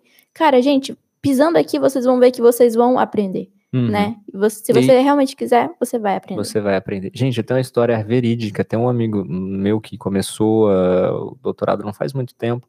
Ele com ah, o Glauber, com três meses, esse cara, esse cara me surpreendeu. Ele tava se virando. E assim, ele pro trabalho ele usava o inglês. para pro social, ele falava para todo mundo falar com ele em francês, porque ele queria aprender francês. Então, e ele tá aí, tá se virando. Eu acho super. Cara, acho demais essas muitas coisas. né? histórias Tem muitas assim, né, histórias. amor? Você é a minha história predileta, né? Você sabe disso, que você é a minha história de superação. No, fran- no francês, a Alexa é o, é o objetivo, assim, porque, cara, o que ela conseguiu, no tempo que ela conseguiu, é, é você é surreal. suspeito para falar. Sou nada. Vamos Mas, enfim, passar vamos para a falar dos próxima estágios, do né? estágio, estágio, vamos lá. Gente, todo mundo precisa fazer um estágio para validar a graduação, não precisa. Eu, eu não conheço nenhuma graduação, eu desconheço, né? Do meu, do meu conhecimento, eu desconheço uma graduação que não precise de um estágio para validar. É. E por que não no estrangeiro? Você já viveu tua vida inteira aí, entendeu? Tipo, por que não tentar o teu estágio no estrangeiro? Por que não tentar uma oportunidade aqui fora de estágio? É difícil conseguir um estágio aqui? Cara, é difícil conseguir um estágio no Brasil também. Exatamente. Eu fiz processos seletivos no Brasil, fiz processos seletivos aqui, e eu acho que os dois têm as mesmas dificuldades. Porém, quando você vai fazer o processo seletivo aqui, seria bom que você tivesse um, um pouco né, de desenvoltura na língua, no básico, ou no inglês, ou no português, depende da empresa para qual você está postulando, ou se você está querendo fazer um estágio com laboratório. Por quê?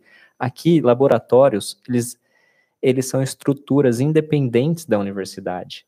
Não é a- o, o cara lá que eu lembro que na minha universidade era assim, todo, tinha vários laboratórios, cada um tinha sua estrutura, mas eles eram muito ali dentro do meio acadêmico, tal. Aqui às vezes um laboratório ele é num prédio até diferente. Ele é num lugar exclusivo dele, ele tem RH dele, ele tem administrativo dele, ele tem financeiro dele. O próprio laboratório tem uma, uma estrutura de vivência sozinho. Então ele contrata estagiários, porque ele precisa de estagiários para alguns projetos. No caso, até projetos de doutorandos, que ele precisa de um estagiário para executar uma tarefa, ele contrata. E conseguir estágios em laboratório é uma possibilidade também. Outra possibilidade é a empresa. Empresa a gente sabe. Vai ter entrevista com a RH, vai ter entrevista com a parte técnica, vai ter entre... é, a, é o mesmo procedimento que no Brasil. E aí você faz a sua convenção com a sua universidade brasileira e a empresa francesa, e, e você pede, depois tem um procedimento de visto, você vai ter que olhar qual visto você vai precisar. Claro, tem, tem um procedimento que você vai ter que levar à parte. Tem até um amigo meu, que o, o Vini. Ah, deixa eu respirar aqui. O Só Vi- você tá o- falando, quer que eu fale um pouco? é verdade. O Vinícius, ele é irmão de um, de um amigo meu que estudou comigo na faculdade. E ele, cara, ele me ligou faz. Faz o quê? Faz uns dois, três meses, eu não lembro agora ao certo. E ele falou: Lucas, ele mandou mensagem: Lucas, posso falar com você? Consegui uma oportunidade de estágio no estrangeiro, mas eu tô meio perdido aqui, não sei não sei o quê. Aí eu falei: Claro, vamos marcar uma call. Eu liguei pra ele, tal, tal, tal, marcamos, começamos a falar. Falei: Como é que foi? O que, que foi? Tal, tal, tal. Ele, cara, é, tinha uma oportunidade de vaga de, de estágio na Alemanha, eu postulei, me chamaram para uma entrevista, eu fiz a entrevista, me aceitaram e agora eu tenho que ir para Alemanha. Mano do céu. E eu falei assim, caraca, parabéns, que ótimo, né? Que maravilhoso. Ele falou, então, muito bom. Só que aí o que aconteceu? Hum. Veio essa crise, né? Já tava a crise sanitária toda, só que no meio dessa crise sanitária, o acho que é o consulado alemão, alguma coisa assim, fechou, não estão entregando mais vistos. Eita, pros brasileiros só. Não sei, não sei, mas no caso dele, ele não consegue tirar visto para Alemanha. Ele não tá conseguindo tirar mais visto para Alemanha. Eita. E aí ele falou assim, cara, e agora será? Ele conversou com a empresa, explicou a situação. Acredita que os caras permitiram ele começar o estágio no Brasil, vão pagar ele em euro. Ele vai fazer o Mentira! estágio no Brasil, não precisa nem se mudar para a Europa. E é isso aí, galera. Eu vou falar mais o que pra vocês. Mano. Gente, vai atrás. O mundo, o, mundo, o- o- As pessoas. no meio de uma A, gente dificuldade, não imagina, né? existem inúmeras oportunidades que se, que se apontam, que se mostram. O mundo ele está globalizando, as pessoas estão cada vez mais trabalhando da onde elas estão, elas não estão precisando se reunir num meio físico, numa estrutura física para trabalhar numa mesinha uma do lado da outra. Não, as coisas estão mudando e a crise sanitária está mostrando isso para gente. Né? O mundo está está passando para o digital, né? As pessoas estão tendo que se aproximar pelo digital. É o ideal? Eu não sei se é o ideal. Eu gosto muito do contato físico, eu gosto muito das trocas, né? Entre pessoas e pessoas. Eu, eu nossa, eu sou, eu, eu amo conversar e é, falar essas é coisas, mesmo. né? Eu gosto do lado humano. Porém, junto com essa crise, está vindo oportunidades como essa. Imagina você postular para um estágio na Alemanha, tá ganhando uma grana aí em euros, porque o salário mínimo na Alemanha, se eu não me engano, é mil é 300 mil e poucos, vamos dizer assim, quase 8, 9 mil reais estão te pagando para você estar tá no Brasil e fazendo seu estágio lá. Não precisou nem pegar isso o avião. Não é, uh, isso é exceção, né, amor? Isso é, não, isso é exceção, mas o que eu quero dizer é o seguinte, que a crise está criando essas oportunidades. É verdade. Então, por que não ir atrás? Entende? Sim. As pessoas falam, ah, a crise está acabando com todas as oportunidades. Não, ela está acabando com algumas. Tá mas ela está criando outras. Então cabe a nós estudar o mercado e ver como que nós podemos nos adaptar para poder entrar nele e aproveitar e desfrutar desse novo modo de trabalho, desse novo modo de vida, né? Então, mas o que a Alexa falou ainda assim, ainda resta uma exceção porque é o único exemplo que eu conheço até agora, então podemos falar que é exceção. Mas o dia que ele não for o único, o dia que tiver várias pessoas que eu, né, que eu conheço, que eu acredito que tenha mesmo, fazendo isso, aí não será mais exceção, né? Vai ser uma das, das, das oportunidades, das regras. Sim, total. E, e você, para uma pessoa que está querendo fazer esse estágio, ah. é, o que, por que, que ela pode vir priorizar, né? Pode vir ter essa opção, né, de vir para cá? O que que os benefícios que traz para ela? Cara, primeiro... quais os benefícios de fazer um estágio no exterior? Uhum. Primeira coisa, enriquecimento do seu currículo. Você vai chegar numa, numa outra empresa, no momento da contratação, você vai falar, cara, eu tenho um estágio no estrangeiro, eu tive uma vivência numa empresa lá, eu fiz determinado trabalho. Óbvio, o seu sujeito de trabalho, ele é importante também, porque às vezes ele vai ter ligação, o seu sujeito de... Seu, seu tema, tema, seu tema de estágio, ele, eu tô trocando Sua as palavras, área, né? né? O seu tema de estágio ele é importante também, porque às vezes ele vai ter uma ligação com a, com a vaga que você vai postular depois. Por isso que a gente sempre fala planejamento. Planejamento, não precisa saber a tua vida na, na palma da mão, não, na, na ponta do lápis. Não precisa mas ter pelo menos uma ideia ali do que você quer fazer no futuro. E, porém, mais do que isso, quando você mostra que você fez um estágio no exterior, você está mostrando que você vi viveu e venceu adversidades de língua, de cultura, de moradia, de estar tá sozinho, de se, se virar por si próprio, por procurar soluções, enfim, inúmeras coisas que você pode colocar como, como vantagens no seu currículo no momento de fazer uma entrevista de emprego tradicional depois da graduação. Então, estágio, sim, no estrangeiro, é uma oportunidade de colocar o seu currículo de uma certa vantagem. E não desista, porque, gente, quando eu precisei fazer meu estágio, até respirar, na França, eu mandei, eu postulei, mandei mais de 30 e-mails. Acho que eu postulei Caramba, entre 30 e 35 vezes e, e, eu recebi muito, não, já recebi vários. No começo, eu lembro que eu comecei a postular lá para para novembro, dezembro, era o, era o estágio grande, né, de seis meses, e, e eu recebi muito não, pá, pá, pá, pá, pá, isso foi meio que me desanimando, eu falei, cara, o que que tá acontecendo? Às vezes chegava numa entrevista, eu não conseguia nem me expressar corretamente em francês, e eu falei, cara, já faz um ano e meio que eu tô aqui, eu sei falar, o que que tá acontecendo comigo? E aí foi o momento que eu falei, não, agora calma, vamos, vamos, vamos estudar, vamos ver o que que é, vou me preparar, vou entender bem a oferta, vou chegar lá e vou. E, e, me deixei esvaziar um pouco. Parei de colocar, tava colocando muita pressão em mim. Muita pressão. E, e aí passou, né? A gente teve dois, duas semanas de férias ali, voltou em janeiro. E em janeiro, cara, eu fui assim, tirei a pressão, falei, não, vou me concentrar, vou dar tudo de mim e seja o que Deus quiser, né? Vamos lá. Fiz a primeira entrevista em janeiro, recebi o sim no final da entrevista. Mentira, foi na mesma hora. Foi na mesma hora. O cara falou assim: não, pra mim tá bom, se você quiser assinar com a gente, tá Mano, ótimo. isso não existe, né? É muito raro. e aí eu fiquei assim, né? Eu fiquei em choque. Pô, depois de 30 não nas costas, né? Não, tá, não teve, teve postu, é, o lugar que eu postulei que nem responderam. Nossa, aí te, desanima. Aí desanima, que nem responderam. Eu, eu mandava. Nossa, muita coisa. E, e, você fala, quando, quando te falam, às vezes, gente, o não responder, às vezes parece é pior do que te falam não, porque você fica assim, meu Deus. Foi indiferença, indiferença né? Ignoraram, ignorou. tipo, ah, foda-se esse e-mail aqui. Já era, esquece, né? Vai pra lixeira. Então, depois desses tantos e-mails, receber um sim no final da entrevista, para mim foi um negócio, nossa, surreal. Eu fiquei, caraca. Falei, tá, ok, muito obrigado. Eu tenho mais, eu tinha acho que mais duas ou três entrevistas programadas na mesma semana. Aí eu, cara, eu fui ao, tive audácia ainda, falei, eu posso, como eu disse que eu iria fazer as entrevistas, eu posso terminar as entrevistas que eu tenho para fazer e eu posso te dar a resposta segunda-feira que vem, né, na semana que vem. E aí ele falou, claro, pode, tudo bem, então fica aguardando a sua resposta semana que vem.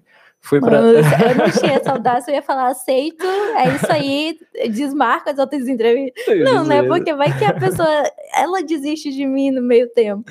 E, Mas você fez o certo. E aí eu fiz isso e eu na, na, não tinha mais duas entrevistas. É isso, mais duas. Eram três propostas que eu tinha agendado para o comecinho de janeiro. E eu tive sim em todas. Nas três, né? Todas. As outras não, as outras eu tive não. Depois do primeiro sim, parece que o resto Depois vem. do primeiro sim, parece que vem. E aí acontece um outro fenômeno na nossa vida. Tava, fez um, zin, um zumbido no meu Fez ouvido. um zumbido? É. Tava doendo, mas agora tá bom. Não, mas é aqui que você pode controlar o seu som, né? Você Ah, pode tá. abaixar ele. Ah, tá. Beleza, valeu. Ah. então, gente, aí acontece um outro fenômeno, que é você poder escolher. Putz, E- pra quem tava recebendo só não, agora poder ter três, Três sim, sim, e e escolher. poder escolher. Cara, isso é uma coisa surreal. Você fica muito feliz e aí você tem que lembrar que momentos difíceis sempre vão ter. Mas quando você tem um momento feliz, comemora, comemora, aproveita ele. Fala, cara, realmente, ufa, passou.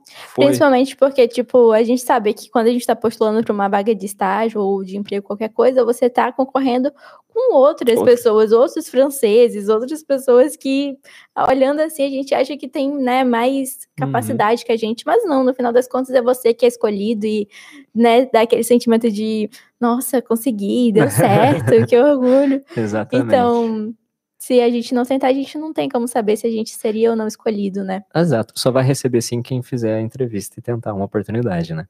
E o negócio é o seguinte, gente, ve- tudo na vida dá para se transformar em uma qualidade numa entrevista de emprego. E eu falo a verdade, aquela que você falou que é muito assim, a gente, a gente fica pensando, ah, eu sou estrangeiro, tô competindo com um francês, ele estudou a vida inteira aqui, ele tem um sistema de ensino que é todo adaptado, ele tem não sei o que, não sei o que, não sei o que.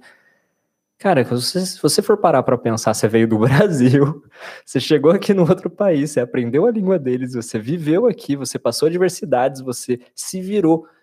Pensa no, no teu psicológico, como que você vai estar preparado para a primeira dificuldade que vai ter no teu trabalho, você vai resolver.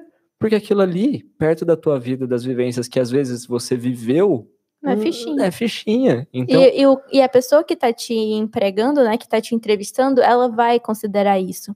Ela não vai ver isso como um defeito, mas sim como, meu Uma Deus, qualidade. caramba. Sim, exatamente. E a mesma coisa você vindo pra cá e voltando pro Brasil. uhum, Porque quando você volta pro Brasil, tendo uma experiência aqui, com certeza ele não vai te olhar da mesma forma. A pessoa que tá te entrevistando pra empregar. Então, entre você que teve uma experiência no exterior, passou tudo que você passou, né, e, e viveu tudo que você viveu, e uma pessoa que, né, se contentou em estar ali, teve as experiências dela, mas dentro daquele círculo, né, que a gente chama de zona de conforto, Uhum, com certeza ali pode ser um a mais para você, né, tá? Um ponto a mais. Perfeito. Então, eu acho que é isso também muito importante. Às vezes, três meses no exterior é o suficiente para você ter aquele Clique. E não só aquele clique, mas ter aquela, aquele ponto de destaque perante Uhum. os outros candidatos, Exatamente. né, na hora de conseguir o emprego. Não poderia mais. resumir melhor. Foi excelente, excelente. Você quer contar um pouco da sua coisa de estágio ou não? Ou não, por Não. enquanto. Deixa para É, conteúdos deixa no, pra, no- sim, no deixa pra Instagram. uma né? outra vez. Então vamos lá, a última coisa que a gente tinha listado aqui. A gente já falou sobre as cinco maneiras, mas pode ter um Ah, bônus. não, é o doutorado. Ah, é verdade, tem o doutorado. Falta o quinto, né? É o doutorado. Tá, vamos lá. Gente, doutorado. Primeira coisa, vocês estão olhando para alguém que falou para si mesmo na graduação que nunca, nunca, mas escuta isso, nunca faria um doutorado na vida. É e eu tô verdade. terminando um agora. O que, que aconteceu, Lucas? Por que, que você fez um doutorado? Mas quem, como que alguém que falava que nunca tá fazendo um doutorado? Por quê? Porque eu descobri oportunidades que eu não conhecia. Eu descobri coisas que eu não sabia. Eu tive acesso a oportunidades que não me foram apresentadas anteriormente, quando o Lucas falou que nunca faria um doutorado. Porque eu sempre tive um lado prático, eu gostava das coisas na prática, eu gostava da aplicação dos negócios. E eu achava que doutorado é um negócio viajado, acadêmico, pesquisa lá, muito. É, ele é também. Tem esse lado e tem quem ama. E eu respeito super. Eu acho, cara, vai a fundo se você gosta desse lado acadêmico, de, de aplicação a longo prazo. Nossa, vai e seja feliz. O importante é ser feliz. Mas eu gostava muito do lado prático. Então, por isso eu falava, não, não vou fazer doutorado. Aí eu descobri que tinha um doutorado industrial. E foi o que eu fiz. Então, na França, existem dois tipos de doutorado. Então, anota aí a última oportunidade da, da, nossa, da nossa live, da nossa live uma live, né? Ah, nosso podcast. É, do nosso live, podcast, sim. né? Do nosso podcast. Doutorado no, na França. É, e existem duas, duas formas de doutorado: ministerial, que é o ministerial, vou traduzir como isso, e CIFRE. CIFRE é sinônimo de industrial. No minister, ministerial, você faz com um laboratório e financiamento do governo. Esse financiamento do governo te permite bancar o teu salário durante o projeto de doutorado e o laboratório te dá toda a estrutura. Qual que é a vantagem e a desvantagem disso daí? A vantagem é que você tem mais liberdade no teu tema de, de, de pesquisa, você define ele junto com o seu, com o seu orientador, você né, tem ali dentro do laboratório toda a liberdade para tomar as decisões durante a tese, sem ter que reportar a uma empresa ou qualquer outra coisa. A desvantagem, no meu ponto de vista, na verdade, não é uma desvantagem, na verdade, uma outra característica dele é que ele é mais, às vezes, ele é mais para aplicações a médio e longo prazo. Não é para solucionar um problema que nós estamos agora aqui, assim, No precisando, imediato. no imediato, né? Às vezes ele é para solucionar alguma coisa que vai, que tá por vir. E, e tá tudo bem, isso daí é, é muito legal. Eu acho E o salário muda também, não? o salário. Ah, é verdade. E aí, um outro, o, que aí seria um, não, vamos dizer assim, uma desvantagem com, com relação ao outro, o salário é um pouco menor, mas ele gira em torno de 1.500 euros. Então, que dá pra viver muito Gente. bem, assim, vocês não Porra. têm noção, dá pra viver muito tranquilamente na 9, França. dá de 9 a 10 mil reais eh, aqui na França e você pode viver aqui muito bem com isso daqui, com isso daí, tranquilamente. O outro doutorado industrial, que foi o que eu fiz, é o seguinte: você, para ser contratado, você vai ter que passar na entrevista com o laboratório também, com tudo, você vai ter que fazer a aplicação do seu dossiê, como o outro. Além disso, você tem uma entrevista com a parte técnica da empresa, mais o RH da empresa, que quer saber se você não é um doidinho que está querendo fazer um negócio lá. Então, ele tem um pouco mais de processos. Porém, você já vai trabalhar com um projeto, a vantagem no meu ponto de vista, ou as características, né? Você trabalha com um projeto prático, é um negócio que está precisando ser solucionado, é um negócio que está na indústria ali, que você, que eles estão procurando uma solução, então eles Imediato. fazem uma tese, não, não de imediato, né? Porque essa solução vai vir em três anos. Então, três, três anos para mim é curto prazo, cinco anos, dez, né, sete anos médio prazo, dez anos longo prazo. Entendi. Então eles estão procurando uma solução, né, entre um, dois, três anos ali, e aí eles acabam fazendo esse tipo de doutorado industrial. Então essa é uma outra oportunidade. E é uma das vantagens dele com relação ao outro no nível de remuneração é que as empresas acabam remunerando você um pouco mais, porque ela, ela se baseia no nível de remunera, remun, renume- remuner- Remuneração. remuneração de engenheiros. Então ele vai gerar em torno de 1.700 até 2, 2.200, 2.300. E isso daí, se a gente converter para o real, dá Então, aí, se mais de- você vive com 1.500, muito bem, imagina com 2.000 e 2.000 e pouco, É, né? exatamente. Tranquilamente, durante três anos você tem esse salário, você consegue até fazer uma reserva. Exato. Isso tudo o Lucas pode vir também falar Sim, só a sobre gente isso. A vai gente pode falar. fazer um podcast só sobre isso. Do, de todas as oportunidades que o Lucas teve durante o doutorado dele, que não foram poucas, né, amor? Aham. Até você podia até ir para os Estados Unidos e É, tudo mais. teve várias coisas que a gente não vai tratar aqui, que não é o momento, né? Na verdade, isso daqui é só para dizer. Então, existe a última oportunidade das cinco que a gente prometeu. Ele falou que ia entregar, né? Ufa, Conseguimos. conseguimos. Falamos cinco maneiras Falamos de cinco como vir maneiras. morar aqui na França. Exatamente. E o doutorado, como a gente disse, você pode começar logo depois da graduação aqui na, na, na França, ou fazendo a equivalência do seu diploma de graduação aqui, como dispensa de Master 2 e entra diretamente para um doutorado. Isso é bem possível. Vamos para perguntas? Vamos para as perguntas, ver se tem perguntas chegando ali. Uhum. Eu vou dar uma olhada aqui. Gente, agora é o momento que vocês façam suas perguntas, tirem as suas dúvidas. A gente vai tentar responder aqui, vai juntar um pouco as questões de vocês. Já está dando uma hora e treze de, de, de, de- de podcast. rápido. Nossa, o tempo passou voando, voando Sim. mesmo. Muito obrigada por esse podcast. Você tá maravilhosa.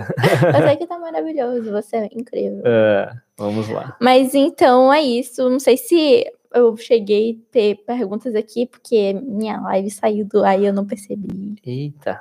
Mas ela saiu Mas... por causa da internet? Não. É, eu acho que foi. foi. Mas tudo bem.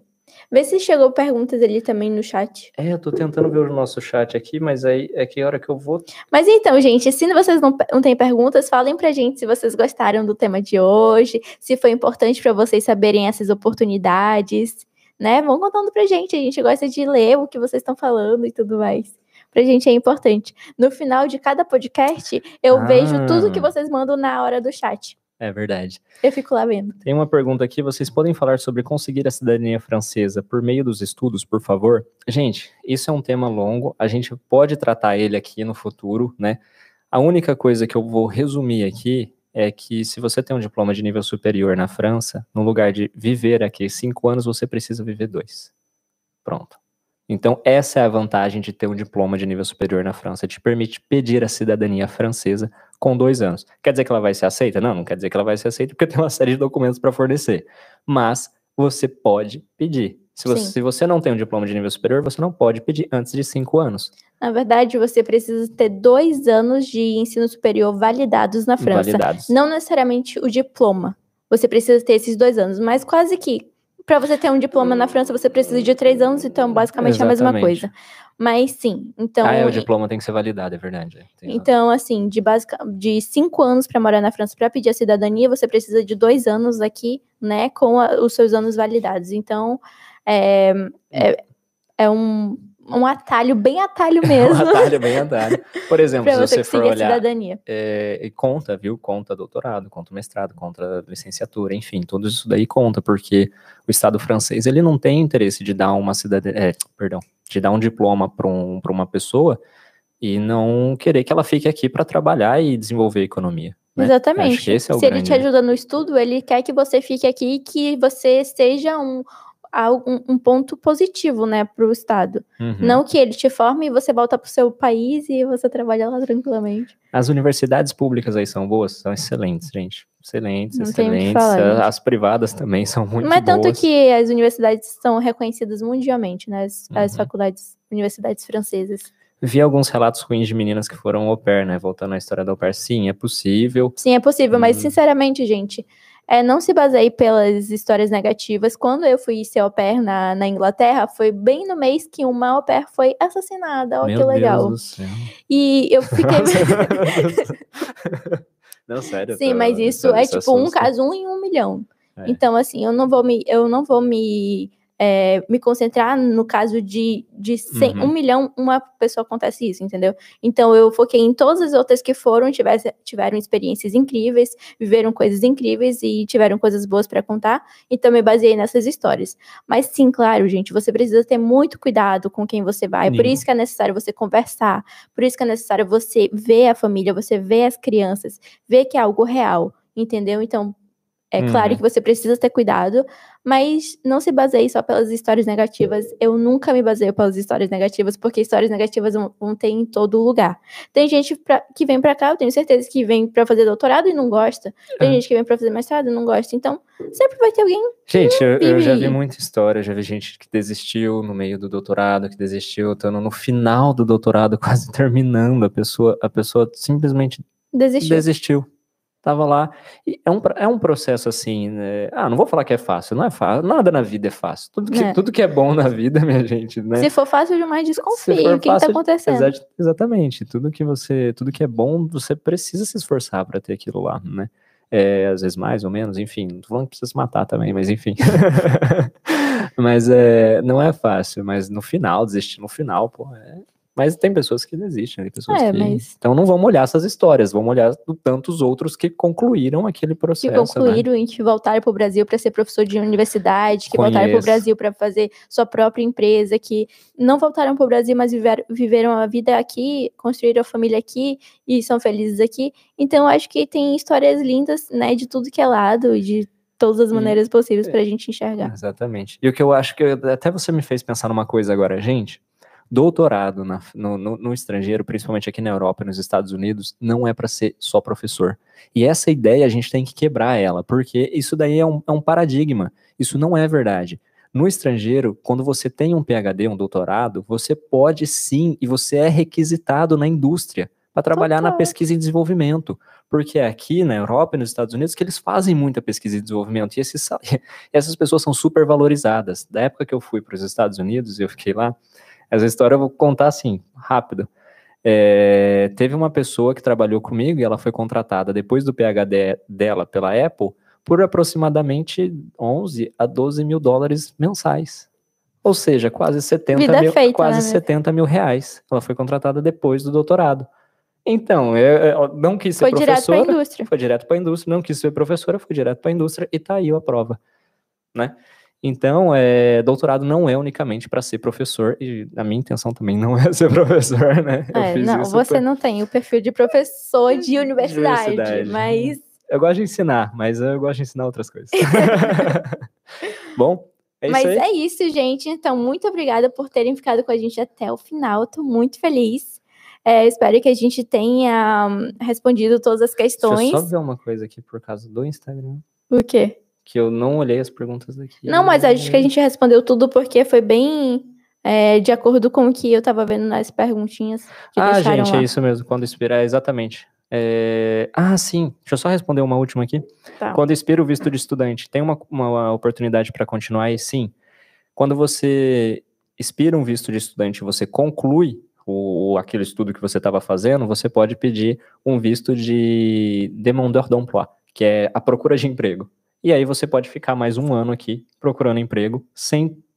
Você só, você só pelo fato de você ter se formado aqui, você tem direito de ficar mais um ano procurando emprego tranquilamente. Esse visto é acordado quase que automaticamente pelo seu status. Ou seja, você tem um ano para procurar emprego, você acha o emprego, você tem o um contrato de emprego, aí você fica aí você aqui o, o resto da vida de, se quiser. De trabalho e bom, já era. É isso. bom, vamos lá. Agora acho, é que, agora acho que fechamos mesmo. E muito obrigado por esse podcast maravilhoso. Eu que agradeço. Muito obrigado a vocês pela participação, pelas questões que vocês mandaram. Esperamos ter mostrado algumas das oportunidades e ter que aberto a mente de vocês, né, gente, para as oportunidades. Se pelo menos uma sementinha for plantada. Se pelo alguém... menos uma de vocês falar, falar, falar assim, cara, hoje eu vi algo que eu ainda não tinha visto. Pra gente já, já valeu. Já valeu a pena. Isso daí é mostrar as oportunidades para as pessoas é uma coisa maravilhosa e abrir os olhos para coisas que a gente às vezes está na nossa frente e a gente não vê, né? Ou não discute, ou não conversa Exatamente. sobre esses temas. Conhecimento é para ser compartilhado. Imagina tudo isso daqui que a gente falou hoje guardado só para gente, sendo que tem tantas pessoas querendo ouvir. Exatamente. Né? Não tem né? por que guardar. Exato. Bom. Então é isso, gente. Muito obrigada pela companhia de vocês, pela interação. Exato. E até a próxima, e até né? a próxima. É isso aí.